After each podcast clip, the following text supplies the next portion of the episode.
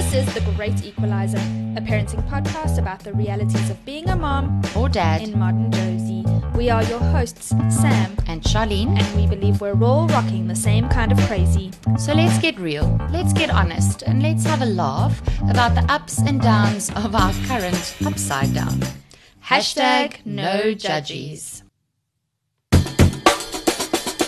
This week on The Great Equalizer, Sam has reached the point of no return. Charlene feels like a new mom. Hmm, and we head on back to the most upside down of the upside downs, the fourth trimester. Hello. Hello. Oh, it's that end of the year Yes. depleted hello. Yeah. We at this point in the year we sound like Ross on Friends. Hi. and I feel it. Yo. So I, I mean, I, I actually had another intro today. Mm-hmm. I can't even remember what it was, but I woke up this morning and thought, this is it. this is it. This is the point of no return. So to Tell br- me, what is the point of no return? when I know you're gonna you're gonna poo poo this because you're gonna be like, Sam, you're beautiful. Stop it. You're gonna do all the great things girlfriends do. But hear me out. Let's hear it. I looked, I swung my legs over the bed this morning and looked down at my thighs, and I was like, really? This is it. this is what everybody speaks about. I'm heading, It has I'm, happened. I'm charging towards my mid 30s. And if I thought it was a struggle to lose weight before, now, now is actually ah. where the struggle begins. I can feel in the past two three months i can feel that my hormones have shifted i if in if everybody's been following our story over the past year i had to be off of wine and coffee and gluten and, and what whatever uh, for my bladder and i didn't like lose a hell of a lot of weight but i felt great and then Elijah broke his leg, and then Ray went away, and that all went out the window. I gave myself permission to like, you can have some fucking coffee, Sam. So I had the coffee, and like slowly but surely, It's just crept the, back into the the weight just like addi- an additional like three kilograms has just appeared out of nowhere. I haven't been eating junk, Charlene. Like I haven't. It's just you know when you look at something and you pick up weight, that's what's happened. And then I started gymming for my own sanity and uh, just f- to feel good, not even to lose the weight, and nothing. Not a, I, I feel stronger, I feel better, I feel healthier, and that should be enough. But fuck it, I'm going into um, December holidays. I'm leaving for the beach tomorrow, and nothing has shaken. And I look down at my thighs. You know, you know when you like you sort of don't recognize your body. You, I can see that I've picked up weight, and I can't tell you what I did. I can't say, shit, I really like found the cheesecake place down the road, and I, I couldn't help myself. I can't. T- I can't tell you. So that's Okay. that is the point of no return. Just let me have it. I'm gonna mourn it for like a couple of days, and then I'm just gonna. But it's hard to now be the fun mom who triples on the beach with her child when I'm carrying like extra than what I've always been used to. So that's where I'm at. it's feeling cuck, and and I just I think I'm just feeling cuck in general, and I'm gonna go. You know what I'm gonna do? I'm gonna slide into my bad mom moment. yes.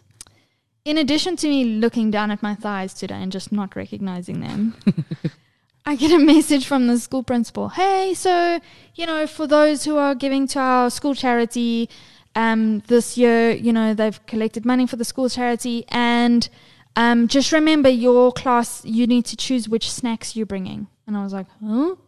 Huh? Sorry, what? Huh? And when by when do we need these snacks? No, I, I, I don't actually know, but for me it's today because Elijah's only at school today. He's not at school the rest of Oh the week. right. Okay. So who the fuck knows when the deadline is? But there's all this. Yeah, because So- you're going away. So So I'm just gonna reach out and say to all the moms out there, I if you're in the same boat of boat as me, high five because I'm like inundated with end of year school shit.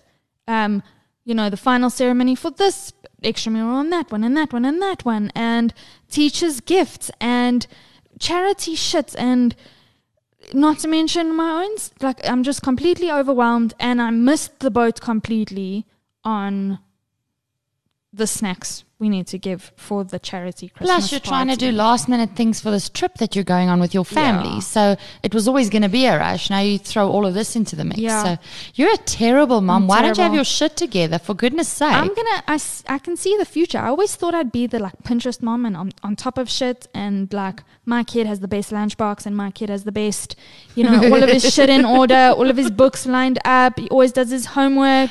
His uniform always fits. No, my kid is gonna be the one whose uniform is always two sizes too small. well, I'm at school, so just be fucking happy. and I- I'm gonna always forget the like trip money, the like you know school trip money. You know he's gonna get, or he's gonna get to school, and it's Civvies Day, and and he's in his uniform. Or that's me. I'm the hot mess mom.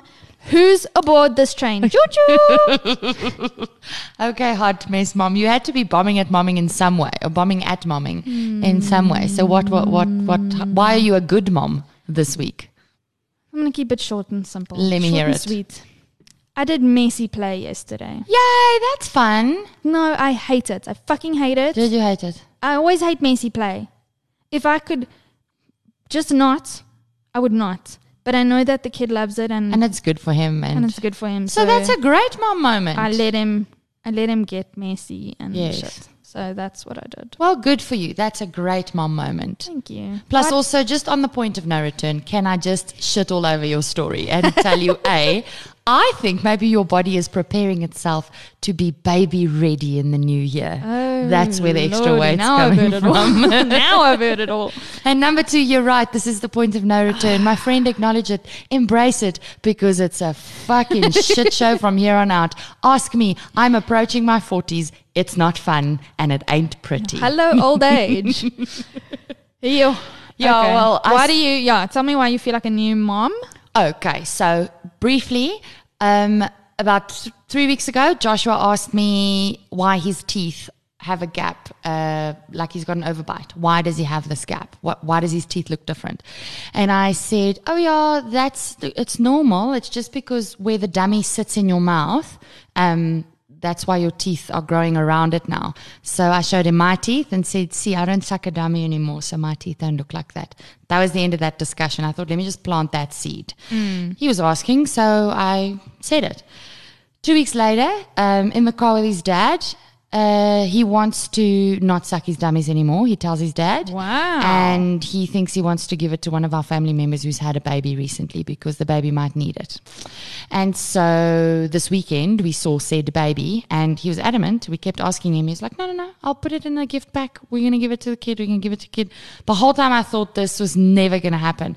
So as we arrived, I'm like, are you giving these dummies away today? Are you sure? Never, ever. You will, Joshua, you will never, ever, ever ever get to sleep with them again. Are you very sure? Give them a big love and a goodbye. But if you say goodbye, this is goodbye. Are you sure? Yes, mommy, I've already said goodbye. He tunes me. Sweet. Hands over the dummies.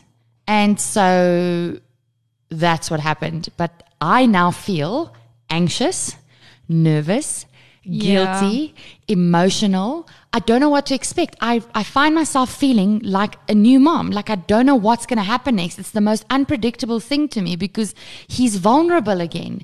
Not because I see him as vulnerable with- without the dummy, but I feel how vulnerable he must be feeling. He doesn't have his comfort object. It's like giving. It's like stopping breastfeeding. Exactly. He's letting go of his, and this is his very last baby thing.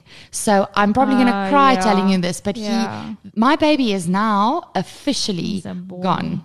And I Mm. find myself constantly feeling anxious like I used to feel anxious. What if my baby just starts uh, uncontrollably crying and I don't know what's wrong? Like now I'll know what's wrong. It's about the dummy, but I, I don't know how to handle that. I'm scared. Mm. So yeah, I feel like a new mom all over again. That's that. I suppose hard. I'll also then slide into my bombing at momming. I think it's I been think that makes you a good mom. it's been two days now, and he has had some difficulty, especially at two thirty in the morning meltdown about regret over handing over these dummies, and I just had to stick to hmm. my guns. I was just like, I'm sorry, my love. I mean, we have the dummies. I can give them to him. But I feel like I will be doing him the biggest disservice by giving it to him. And then he has to start what he's achieved up to this point now. Has to start all over Yeah. again. So I stuck to my guns, and I feel like that's me bombing at momming because even though it's hard in the moment, I know it's better for him. And especially because he initiated the letting go of the dummies. It's his choice, and I'm respecting that choice, and I'm trying to guide him into it. And if the dummies magically appear again, he's not going to learn that consequence of you gave them away. That's my thinking That's as well. But then I've constantly have this tug of war in my mind, like he's mm. only four, he's only three, Charlene. He's, he's not even four yet. But fuck, he's almost four. Like he cannot have those dummies anymore. So yeah, that's it. I'd say that's my bombing at momming. Hopefully next week, this time when we record again. If we can get through just the first week, I feel like we'll be okay. Yeah. So I've been crying a lot about these dummies I'm because I can sorry, see. I can see he's so brave. Oh my god, I can see he looks when it's bedtime. He, he he's kind of Gets off balance, and Mm. then he's looking for something, but he knows he can't ask because he knows it was his choice. He know he he'll be like, um, uh, can I have some water? He'll ask for something. And last night he got onto the bed and he said to me, what did he say? Mommy, you know what? The sad thing is, I don't even have one more dummy, he says to me. Oh, I was like, "Ooh," I just wanted to oh, cry and hug him. And then I constantly have to just like brush it off. I know, my love, but you're so brave and you've done so well. And then I just kiss and hug and then I try and deflect. You're doing a good job. it's, it's really hard. I think it's harder for me than for him. yeah. Then I'd say my bad mom moment is unfortunately now I'm overcompensating because if he's having a mood or a bad, I, I just let it happen. And if you want sweets, you have some Yeah. sweets. You want screen That's time, fine, you have love. some sweet, have some screen time. And so yeah, it's hard. But yeah, I, d- I think we just got to get through this first week and then we can get back to our normal discipline and routine. You know, getting through things, that sounds very familiar. And I Mm. think it links up to what we're going to be chatting about today. So, this episode has been coming for a while. And I've been avoiding it and delaying it and scheduling other shit in. you have, you yeah. have. But now, Sam, it's finally time. You're right, Charlene. Hold my hand. Let's unpack the fourth trimester. Please remember, what we say on this podcast can only be considered the gospel on planets Sam and Charlene, respectively, Our kids and husbands can be assholes and angels at the same time. and only we're allowed to say so. And lastly, by virtue of the fact that we are women and it comes naturally to us, we reserve the right to change our minds and or contradict ourselves whenever we so choose. And we don't want to hear a damn thing about it. Hashtag no judgies.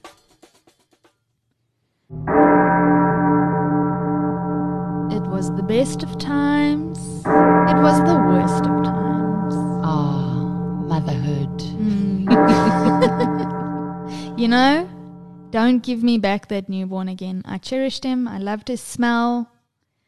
And if someone could just hand me my own child walking and talking and able to communicate at 13, 14, 15 months, I'd be a happy woman. Really? That was it for you. Yeah, I'm not one and done. I'd like my child to have a sibling. So, So um, unfortunately, you know that this once again is in your future. I know. um, but yeah, it wasn't. It wasn't great. No, I don't think I don't think it is great for anyone. I think there are great moments Yeah. in that newborn phase. Because Yes. if I think back on my time with babies, I mean, we've covered it. I don't have to go into the details. For those of you who have listened to this podcast, our boob juice episode, our upside down episode. First one, yeah, exactly. I mean, we have often talked about how difficult that newborn phase was for us. But it does have its positives. yeah. Unfortunately, when you're in it, those positive moments are few and far between because it is just so overshadowed by the difficulty. I didn't, I wasn't in love with the um, newborn phase. Yeah, and a lot of people. There are some some people, moms that I know that loved it, and they'd trade in the toddler for for this. I love my toddler.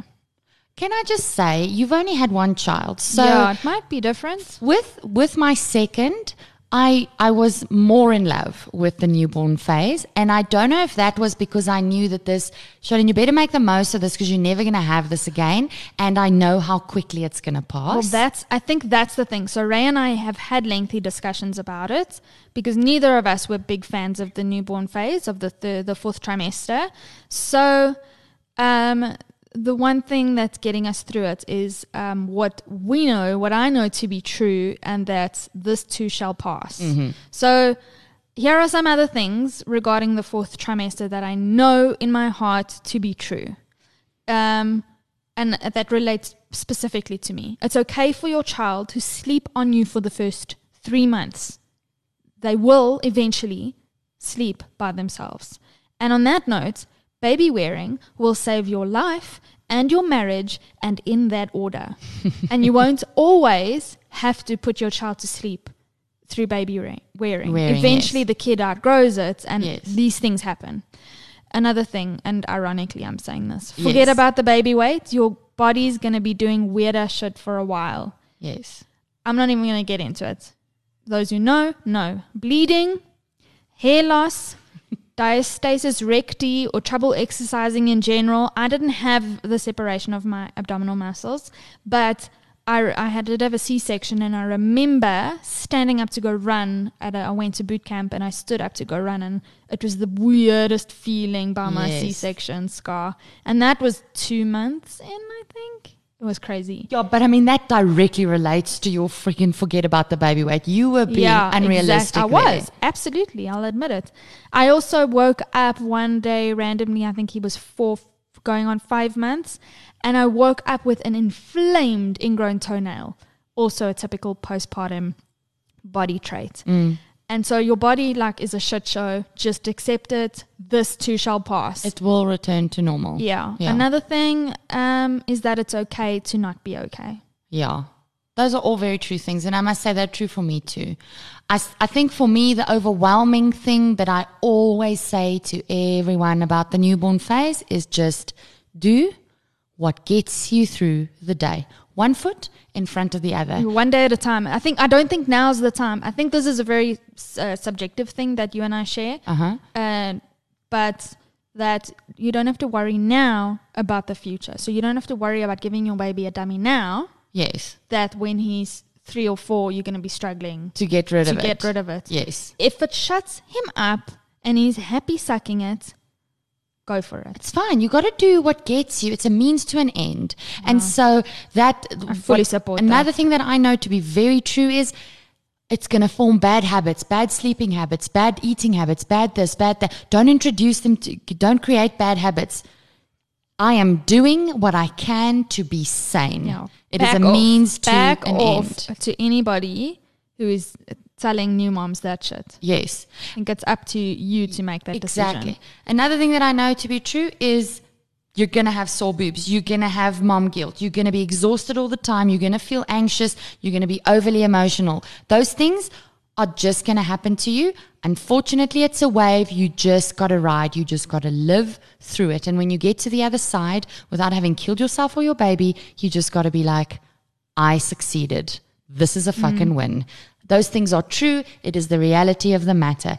And most importantly, you are going to feel like nothing is familiar to you anymore. Like your whole world is just upside down. You're looking at all your belongings, you're looking at your home, you're looking at your family, you're looking at your husband. They're all the same people and all the same things, but nothing is the same. and you're gonna feel like a failure. Almost guaranteed Yeah. at some point or constantly, you are gonna feel like you're coming up short. You just don't have what it takes. And let me tell you this that is not the case. The mere fact that you feel that way means that you are doing a phenomenal job. Agreed. Another thing that I have to drop in uh, before we hand it over to an expert, because you, yeah. I don't know the fuck I'm talking about. No, we don't know what we're talking about other than our own experience. And um, just this nobody, even when they seem like they do, nobody has their shit together.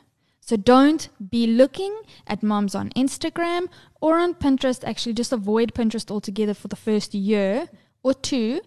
Um, there is no no uh, no moms at playgroup who look like they have their shit together. Nobody has their shit together, and that's not to point a finger and laugh and say, "Ha ha, you you pretending."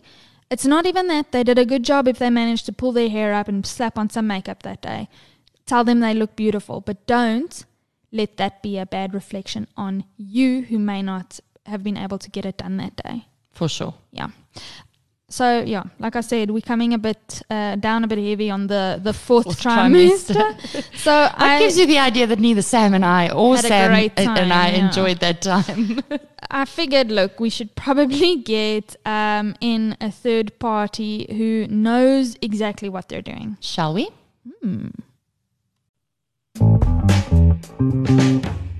Guys, our guest today is literally a baby professional, so fear not, you're in safe hands. That's right. Jen Spiro is an occupational therapist who's taken a special interest in pediatrics over the past 25 years. Jen is also a social worker and has specialized in working with newborn babies and children with learning difficulties. Besides working in private practice, this mother of two has worked in community based well baby clinics, provided occupational therapy intervention for children with learning disabilities, and has run social skills groups with children and adolescents. Jen is an expert in the emotional, physical, and developmental needs of babies. And thankfully, she joins us now. Welcome, Jen. Thank you, and thank you for inviting me, and welcome to your listeners too. Uh, It's a great pleasure. We're so happy to have you. and so happy to have you um, shed some light on. uh, You know, we always say we're not experts, so all we can do is bitch and moan about, About having a baby. our baby. difficulties, yes. but uh, that's why we're calling you in. So, Jen, I'm gonna um, veer off topic for a second and ask you something that we ask all of our guests, and that's who calls you mom? Okay, well, um, I have two gorgeous girls. Um, the one is um, Georgia, age 15, and I also have a nine-year-old uh, who's quite a monkey, and her name is Sophia. And then also I have two four-legged things that think that I'm their mother as well, um, Picasso and Tallulah, long-haired miniature Dachshunds. Oh, cute. Oh, I love those. I love me a Dachshund. those names are pretty cute Yeah, as well. So, Jen, today on the show, we are chatting the fourth trimester. Um, so, for those listeners who've been listening to us blabbing on about it without actually knowing what it's all about, um, can you give us a brief description of what exactly the fourth trimester is? Yes. Okay. So it's quite a simple thing, and there's a there's a whole philosophy around if we women were designed slightly differently, we would be having our babies at 12 months, not at nine months.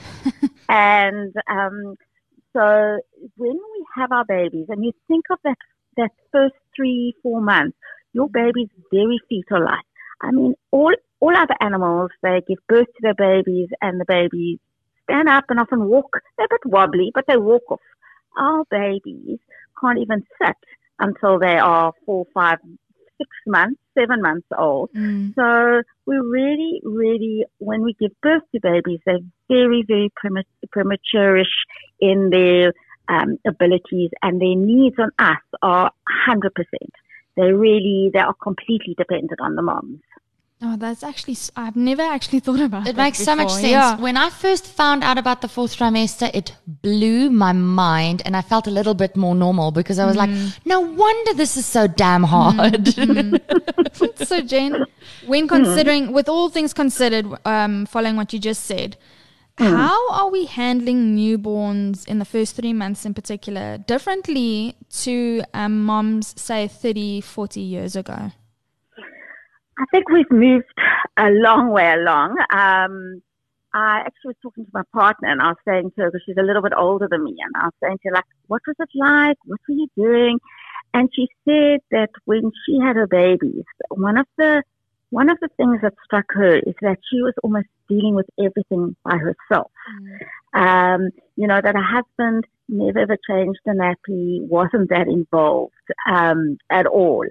Um, I think also we they we would often they would often put their babies down to sleep, and the baby would cry, and that is what they were told to do, and they did it. I think today um, it's very much a shared responsibility um, if you have a partner. I think it's about understanding more of what your baby's cues are, what they need. Um, you know, I think, you know, if we, if a baby cries, does the baby want to eat? Does the baby need a cuddle? Does the baby just have, need to have its naps changed as opposed to, you know, um, uh, letting the baby kind of uh, go off to sleep crying. Mm. Um, so yeah, so that's that's for me. Um, I also think there are a lot more um, things on the market now for new moms, and that can also be quite overwhelming. But generally, I think it's a, in the last 30 to 40 years, it's about understanding your baby more, reading the cues into the baby, and sharing the responsibility. And um, Jane, so you you know uh, you've made it your business to know and become an expert in sort of what babies actually need uh, developmentally and physically. I mean, yep. as you say, back in the day, it would be like, well, you know, you fed, you changed, and the cried out method was big and kind of wasn't frowned upon back back then and now things have changed and we're starting to gain a bit more of an understanding of of what those needs are. Sure, baby's fed, nappies changed, and everything, but there are some other needs. So I wonder if you could talk more on that a little bit about what those environmental and development the developmental needs would be. Yeah, absolutely. I think just to start off with the environment. So the fourth trimester, um, when we think of it, um, as a mom or and, and as a father, I think it's very important to think about what the baby's been exposed to in utero. So, you know, that there's a dark darkness in there, that mm. the baby's kind of contained in, in inside the mom, that the food is on tap, that the mom uh, the baby has the mom's smell, all of those things. And what what is ideal is for that first that fourth trimester, first three to four months, if we can create some of those um, take some of those uh, sensory issues and bring them, or sensory things, and bring them into our environment when the baby is newborn. For example, so we, we get blockout, um, light, you put blockout at the back of your curtains, um, that your baby's room is not um, overstimulated. So there's not red curtains and bright colors and mobiles hanging in over the cot but rather you can have a mobile, but put it over the changing table. Mm. Um, that the there's not lots of loud music playing. Um, that you can kind of think about what it must have been like for the baby before, and actually encouraging that environment in our world. That actually gives your baby the best start to its life because that's what it needs at this moment. Ooh. That makes such such so much sense. Yeah, can I have a do over because yeah, I didn't want to do any of that. Yeah, like, can I just rewind and start over, please? that makes so much sense, actually, Jen, because you want to simulate or emulate. I don't know what the word right. Both, yeah. The the, the womb world, the outside of the womb, of the yeah. womb yes. Um, Absolutely. So having bright colors and big light coming through the windows and having a mobile hanging above the cot, it, that poor little human doesn't know what. Mm. I mean, mm. up until the point that they br- had their first breath, they didn't see anything other than darkness. Now mm, there's mm. smells and f- uh, clothing on your skin and mm. sounds and all of these things. Mm. Yeah, actually, the one thing is that the baby's sense of smell is well developed at birth. So mm. that's actually something that you can actually carry over. So whenever I say to a mom, you know, um, if they, if whatever, I say, sleep with your babies, NurtureOne cushion, or sleep with your babies before the birth, you know, um, so that you can put, the mom can put their smell onto, onto those the babies, mm. onto those things, so the baby's got one extra thing that is what they're used to in utero. Yeah, that's true. I remember trying to get my uh, little one to latch, and then they would sniffle with the nose to find the nipple, just because they smell for that milk. It's really amazing to see, like a little marsupial trying to latch. So Jen, as they as they come out of the womb, though, I mean, you are trying to emulate where where they were before and what they knew, but at the same time, they're learning to become a little human, and so hmm. there's a lot of developmental stuff that happens. So hmm. how, as moms in the fourth trimester, do we guide that? Okay. I think what's very important, and this was also something that I should have mentioned earlier when I was talking to my partner who's a bit older, and she was saying, you know, when, when we had babies, we were encouraged to do a lot of stimulation right from the beginning. Hmm. And I think that's something we've got to be careful with. Um, because I think we don't want to overstimulate our babies, and to remi- to just remember that they're actually they're, they're almost fetal-like still, so treat them like that. So by introducing, um, you can introduce a little bit of stimulation, but just be just watch for cues. So if um, if a baby, for example, turns his head away or her head away from you, doesn't want to make eye contact, or rub starts rubbing his or her ear or eye, you know that baby's had enough. And then you need to stop immediately. I think this is for all babies. Um, you know, not necessarily only um, newborns, all babies. Once the moment they've they've had enough of of stimulation or interaction, they're saying to me, "Hang on, I want to go sleep now, or I want to be removed from this hectic environment. It's too much stimulation." And it's very important for whoever's caring for that baby at that moment to respond immediately, not to go have a cup of tea or coffee and then to do it, but to respond immediately. I think it's also important to remember that while still in utero, they they sleep a lot, and that's why when you have that newborn and everybody's like, "Oh, how's is it? A, how's your baby? Is she good? Yeah, she's good. Mm. She just sleeps for the first like few weeks because she's mm. technically still she should still be in my stomach. yeah, yeah. No, absolutely. I mean, I think they only wake up after about two two weeks of Mm. no, normally after about two weeks they start waking up and you know Being more in- in alert, our- in- yes. Yeah, and I mean our environment that we live in today is so stimulating. There's just so much going so much on going. I mean, people wearing perfume, especially you talking about the sense of smell, that their sense of smell so well developed or perfectly developed at birth.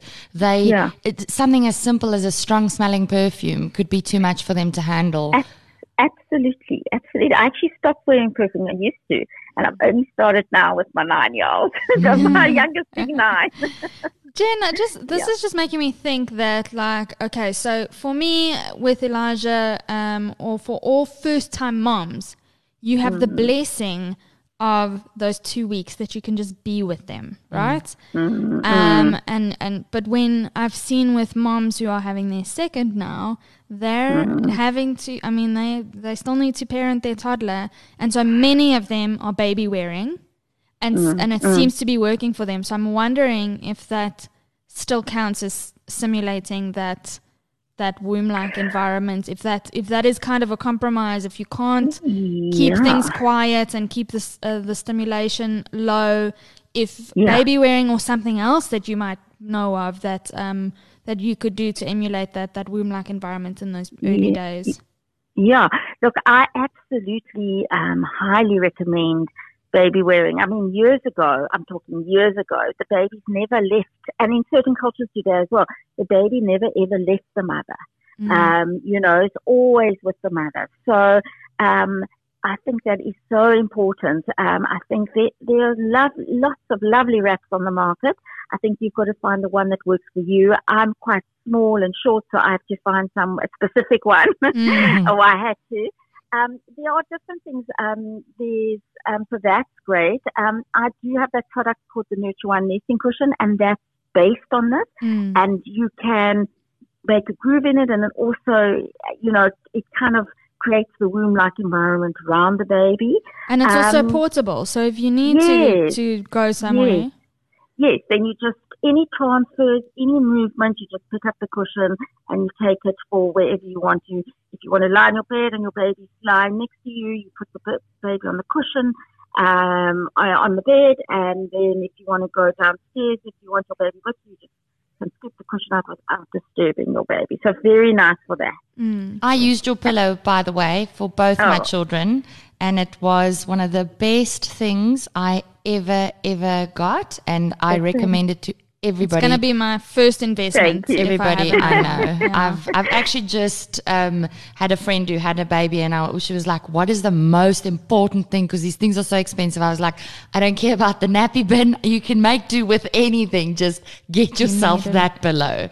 Thank you, thank you. That's great to hear. And we did do, we did study it, and we did, you know, got, all got scientific backing and everything. So, um, in terms of safety and benefits, it really can help really, uh, really well. So, That's, thank you. That's definitely why it appealed to me as well Yeah. because of of the the um your background and and because I read up about it and that's how I found out. So thanks for a great you. product. Yeah. Besides the scientific um, backing that it has, there's anecdotal evidence as well. So, exactly. you know, that's what you. moms are looking for. Jane, another thing moms are looking for is solicited advice, not unsolicited advice, solicited advice. So for those uh, pregnant moms who have tuned into this episode to find out more about the fourth trimester, or for those poor souls, we see you and salute you, who are in the thick of the fourth trimester, what um, is one piece of solid gold advice you can give them? Mm, One piece. That's a hard one. I There's think- so much. There's so much. No, but I think um, to actually try and enjoy this, this period goes so quickly um, that to enjoy your baby is just the best thing.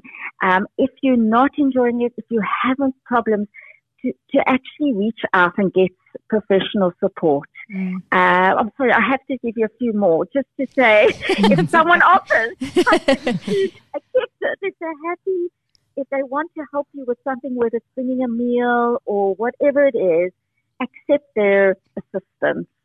Uh, involve the dad from the beginning. And just one more thing is sleep when your baby sleeps. You need to look after yourself um, as a mom. I think that is just the most important thing. And I think using all those things together actually allows you to enjoy your baby more. And I just, I look back at that time, which I did enjoy, and just, I, I mean, I think that's why I'm in this area. I just love newborns and I love holding them, loving them, and seeing moms enjoying their babies too.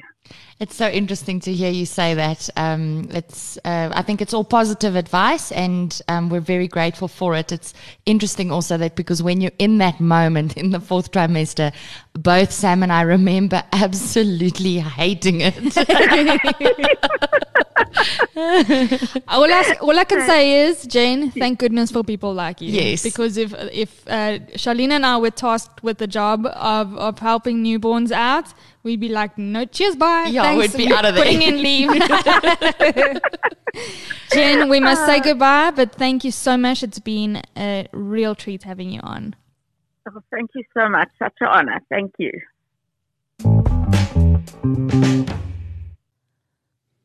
She's lovely. Yeah, I mean, it's it's nice to know to talk to someone that knows because I mean, you and I know what it feels like, but we can't proclaim to be an expert in the field just because we've experienced it. Well, I, I've thrown a lot of research and stuff into my field, you know, and that be that um, writing, journalism, but also what we do on this podcast, and mm-hmm. that's advocating for moms. So mm-hmm. that's my game. Mm-hmm. But here's someone who advocates for the babies, and I think the babies do need it. You and I are sure as shit not those people. for sure, for sure. And I think also to just to communicate that message about what the baby needs in that fourth trimester, explaining that those first few weeks and the first three months of that baby's life as the fourth trimester, and if you consider that the baby should actually essentially still have been in the womb.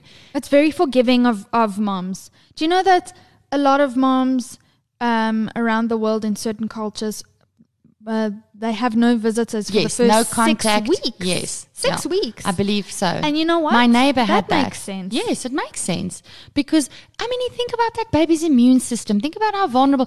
If you think about that baby in your stomach and you're worried about taking a bumpy ride or someone banging into your stomach or taking a fall or whatever. I know those things are all very dangerous. There's a reason why they're dangerous because that child is still a fetus So fragile, and so yeah. fragile. And the same goes for the first three months of life. And the thing is, the problem is in in our modern lifestyle, there's no family member that I know of that will be happy, truly happy in their hearts, not seeing that baby as fresh as they can possibly see them. Quite right. You know, Quite so right. w- you can ward off like external friends, like extended family Mm, and that for six weeks, but you're never gonna. no, they want to see the baby. Yeah, so it's tough. We see your moms, we see, um, you know, How difficult, how difficult it is. it is to navigate, um, you know, the fourth trimester. And as always, I'm a front runner for strung out moms everywhere, especially those who are in uh, the upside down. So um, I really must reiterate that the fourth trimester. Yes, it's mostly about the baby who still needs to be in the womb, but it's not only about the baby. Yeah, for Who is- sure. who's holding the mom, right? Exactly. We always say who's holding the mom. Uh, it's great for the baby, but who's holding the mom? This is why we thought it wise to call up an old friend who's there to remind us all that we don't have to do this alone. So bear in mind, guys, we're going to tune in um, to Genevieve Putter, who is uh, in a coffee shop at the moment. Um, so it's not our usual call, but we thought we must actually chat to her because she's doing some great things for moms.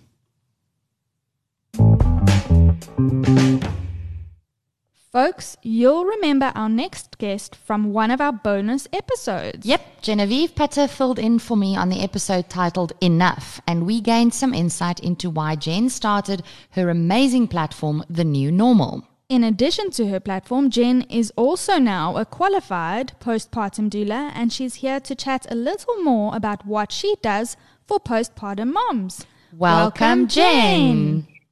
Hi, guys. Thank you so much again for carving out some time for us. Dude, anytime, always. I love, I love the great equalizer. Definitely up there with my bed. Thanks, man. So, listen, Jen, you've done this before, but let's do it again. Remind us who calls you mom. So, uh, yes, my little one, who's not so little anymore, he's three and a half going on 13, and his name is Benson. And yes, that's my, that's my boy. And what about your fur babies? You had such awesome gosh, names for them. How could I forget? But it just shows you. Uh, it's probably my biggest source of mom guilt. And they are two little Boston Terriers, Hank and Peaches. Hank and Peaches. Love so it. cute. So yeah, cute. very cool. Okay, so Jen, uh, during our last discussion, you went into some detail about how you came to start your Instagram platform, The New Normal. But since we spoke, it's just launched to new heights, and you are also now offering your services as a postpartum doula. So, in today's episode, we're chatting to moms about the fourth trimester. Um, so, if anyone is listening who is in it right now, how exactly can you help them? Okay, so um, the reason why I decided to do this training as a postpartum doula is because of the fundamental piece that is lacking in our current time, which is this village concept, right? Um, and the role of a doula is basically village because they, uh, what we find is that women are are finding themselves more and more isolated and more and more alone to, to deal with this kind of new transition into motherhood um, often alone and with not much kind of support and understanding from, from society in general.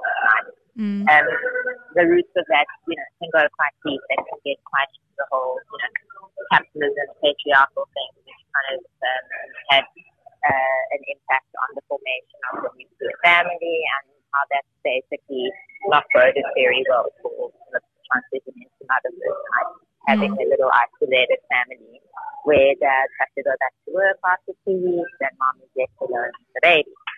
So what the role of a postpartum doula is, it kind of addresses all of that and she becomes the um, the main line of support for a mom and families as a whole, really, um, in the fourth trimester and possibly beyond. I mean, my feeling is that postpartum doulas should be kept going for at least the first sort of three months, you know, minimum. Mm. So basically, what a postpartum doula does, and they provide physical, emotional, and informational support to a mom and, and to the growing family.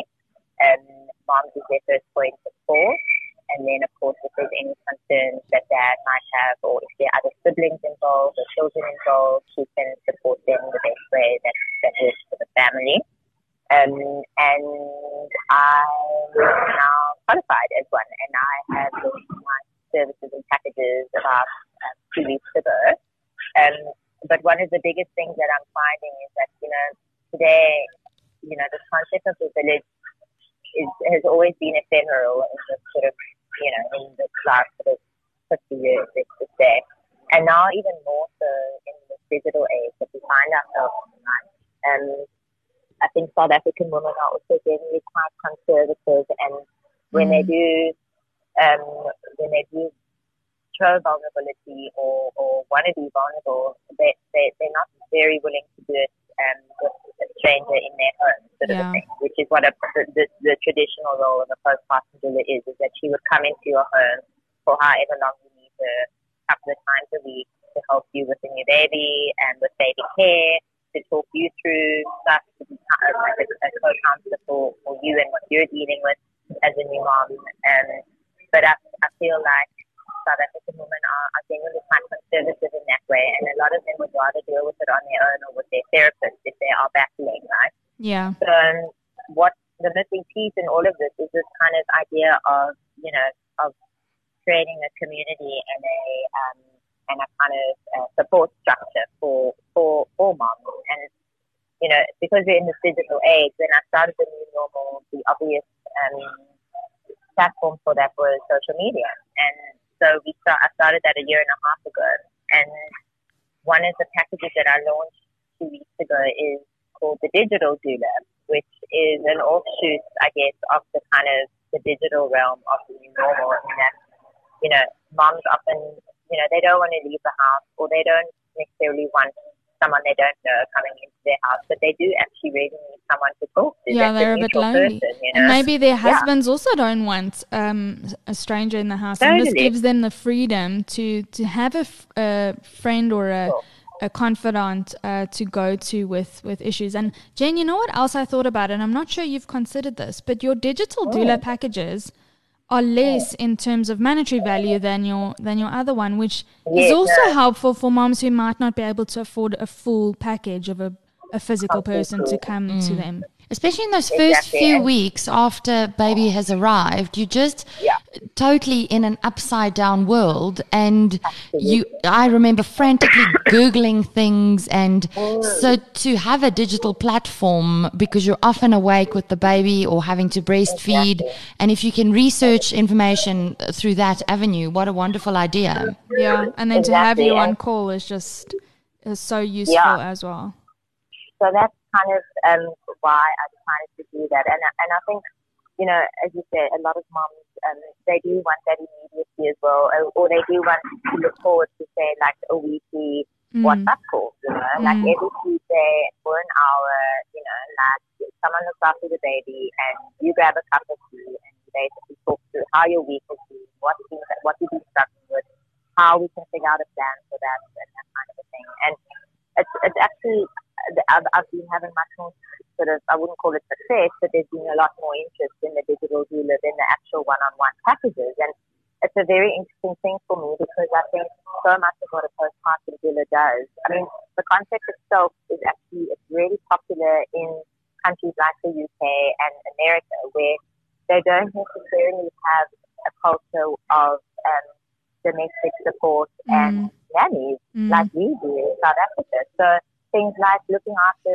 an older sibling or cleaning up the house and doing the dishes, a lot of that physical support is already taken care of.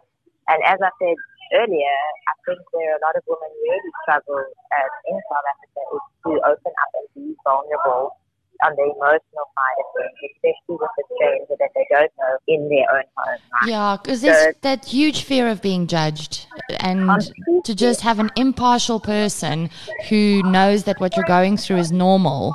Um, and that you're not going to be judged why- for feeling the way you are. Absolutely, and this is why the digital doula, I think, is kind of taking off a lot more um, in, at this stage, at least, is that um, for exactly those reasons, and also that you know it's, it's online, and um, you can either schedule a time, or if you're having a really hectic day and you just need someone to talk to, I'm also available. You know, so Yeah. um, it's a bit more immediate. It's kind of um, yes, not face to face, but we can really hash out and flesh through a lot of the stuff that you're dealing with with So, so yeah, I so love it. So, the digital doula. Jen, I'm going to put everybody in touch uh, with your platforms and with you, um, whoever is in it or is about to be in it. Guys, just keep an eye out on our social media and um, you'll know where to find Jen. Jen, Yay! um, you also have just just mention very briefly what you do with Carly Abram- Abramovitz because I think it's definitely worth a mention and for anybody who can physically go to your oh baby um, what the fuck is it or do you say WTF? No, I mean we say we say the whole thing.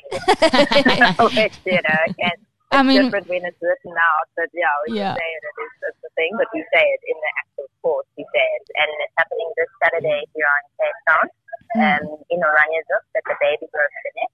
And just following the normal, I'll be posting throughout the week just some tidbits of what you can expect. And basically, um, how it happened was Connie was she's a psychologist, and she, um, at the time, it was about a year ago, she reached out to me, and she was four and a half months into her postpartum.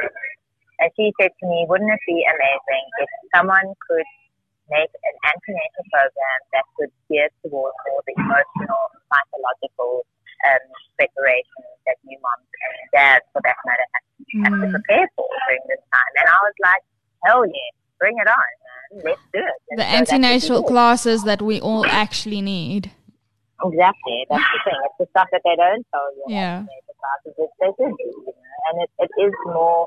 It's all around what how it's structured is that we kind of we, we, we set the scene in terms of um, the four different categories of um, you know of what a mother and a partnership go through, and then we give um, the second part of the talk is an actual toolkit of little strategies and hacks and things that you can do to help you deal with um, the what the fuck moment.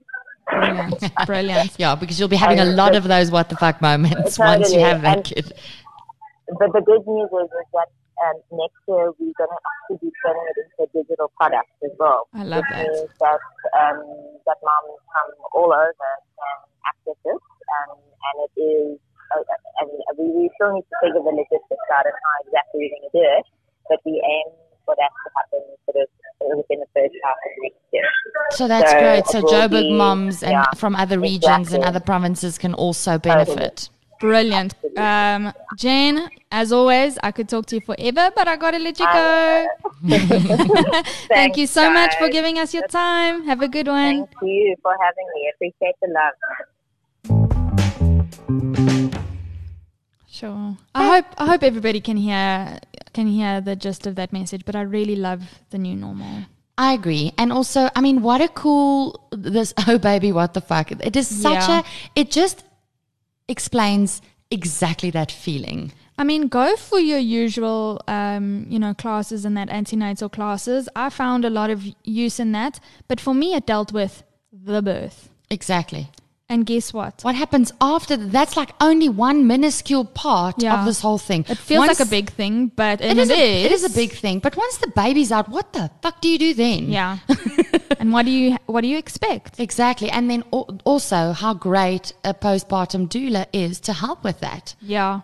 Because they advocate for you and what's best for you and the baby. Yeah, and so that's what I was going to say is um, Jen Spiro spoke about listening to babies' cues and seeing when they turn their head and when they've had enough and, and just take them immediately. Don't wait. Don't have another cup of coffee. Don't uh, just Attend to their needs immediately. yeah, but we all know as moms around friends and family who want to hold the baby and want to, you know, coochie coo and tickle and this and that, and, and it goes against your every grain as mom. And you know that you like get tense when you smell Aunt you know, Petunia's perfume and you um so and so's tickling their feet and you're not really supposed to well the Miku taught us you're not supposed to tickle their feet, you're supposed to hold the babies firmly because it's a bit too much. Mm, Sensory overload, yeah. Um, and you- we all know we've been around those people that we respect, and you don't really want it to be awkward and say, "Listen, stop doing that." It's you know I've been told it's not good for them, and mm. you you have to put up with older women saying nonsense. Back in our day, and look, we turned out fine. yeah, mm. exactly. So that's where I find a postpartum doula can be especially helpful, just in advocating for you and saying you're fine. This is what you need to do to be confident in your decisions. Mm. Because as a mom, that was the biggest challenge for me learning to be confident in my own decisions. That's the bottom line for me. What's your bottom line? Well, I I agree with. I feel the same as you, and that I relate to your bottom line, so I don't have to repeat everything you've said. Um, something I took from Jenny's uh, discussion. Um, she mentioned in one of her advice points, sleep when the baby sleeps, and you and I have had this discussion. Sleep when the baby sleeps. It's such bullshit. It's not that it's bullshit. It's just that it is difficult It's to impossible. master that. Yeah, it is, it it is near impossible. impossible to master sleeping when your baby sleeps because if you're breastfeeding and pumping or whatever, there's there's stuff that's got to happen. Like you bath the baby, somebody's got to clean that up. You still got to get dinner in the house and the washing and the whatever done. There's a thing, things don't stop needing to happen because the baby's sleeping, and so you feel compelled and pressurized to still do those things. But what she also said was accept help. Accept help as often and as much as you can. And I think in that, if you have accepted help, if someone is offering to bring you a meal, that's one less thing for you to worry about. If someone says, Can I do your laundry or take it to the laundromat for you? Or if nobody is offering that specific thing, but they're saying, How can I help? Delegate those mm-hmm. things to someone who has offered help so that you can let yourself off the hook to say if my baby's taking a 10 minute or 15 minute or 40 minute or 2 hour nap i'm going to lay my damn head down on that pillow so that i can be a better functioning human for my child and myself and my family. So that was quite poignant for me because i've always been a when am i oh, oh, sleep when the baby sleeps Yeah. what nonsense. But i think if you look at it in that way it makes sense to me and that was a big takeaway for me. If you do accept the help, and I think, I mean, I've got to throw in here, harking back to the beginning of our episode, the the lesson that you learn in learning to accept help doesn't end um, when you're out of the fourth trimester. So just today, a very kind-hearted friend um, in of a, a mom of a friend in Elijah's class, she said to me, "Look, you're not going to get to the snacks that you forgot in your bad mom moment. You're not going to get to them. Let me just do it for you." And it took a lot out of me to be, to be like, you feel so shit because it's your stuck. responsibility and now I'm putting it on her. And you know what? She's happy to do it, just like I would be happy to do it for her, her. or for another mom. exactly So it was a tough pill to swallow, but the sooner you can learn to do it, the better for, for everyone involved. So, as always, this is something we just need to keep talking about. For sure. Listeners, you know this. If you want to chat with us or weigh in on anything we've discussed here, whether you're happy or sad and you want to cry and laugh, cry or laugh, or both at the same time, mm-hmm. just DM us a voice note on Instagram at the Great Equalizer Podcast is Or- where you'll find us. Record one on your phone and hit us up over email. Um, we are at thegreatequalizer.za at gmail.com. I have to say as well, we got a really, really lovely DM the other day. Yes, I loved reading from my that. mom's bad mom moments. I will share it at some point. Um, yeah, and feel free to tag us in your Instagram or Facebook posts with the hashtags hashtag bombing at momming or hashtag bad mom moment. So we got this awesome mom's bad mom moment. moment because of this. It's it's so fun to read and it's like a aha moment. Like I know, Yeah. right? Yeah. You feel We've like shouting it, yes, because you know what it feels like. Your support is super important to us, and you have no idea how much every like, love, and comment means to us. And when you share our posts or our comments as well, it really is very, very heartwarming. So please don't forget to review us on Apple Podcasts or rate us on Facebook or on any of the other mediums that you um, get hold of us on and hit that subscribe button. At the moment, we're on Spotify, we're on SoundCloud, or we're on Apple Podcasts. And um, yeah, hitting that subs- subscribe button will get our episodes to you weekly.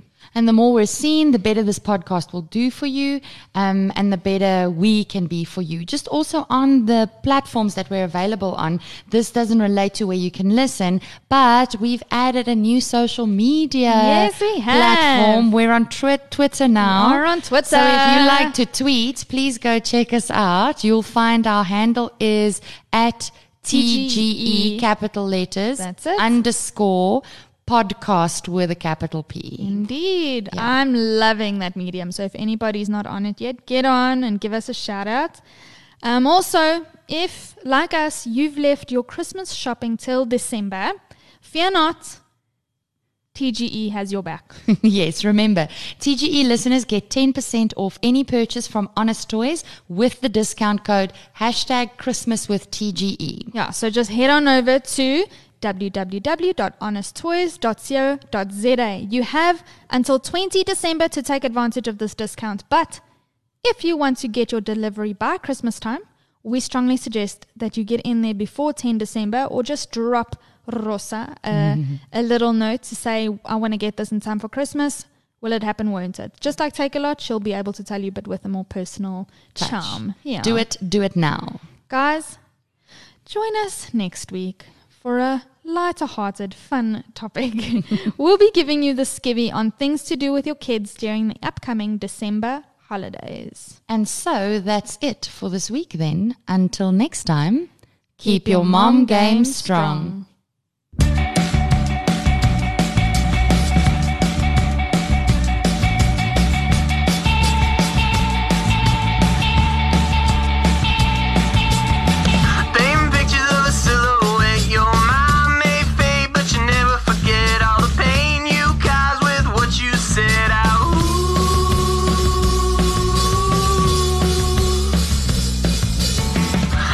more on today's show, please head on over to our website at www.thegreatequalizer.com or catch us on Instagram at The Great Equalizer Podcast or on Facebook.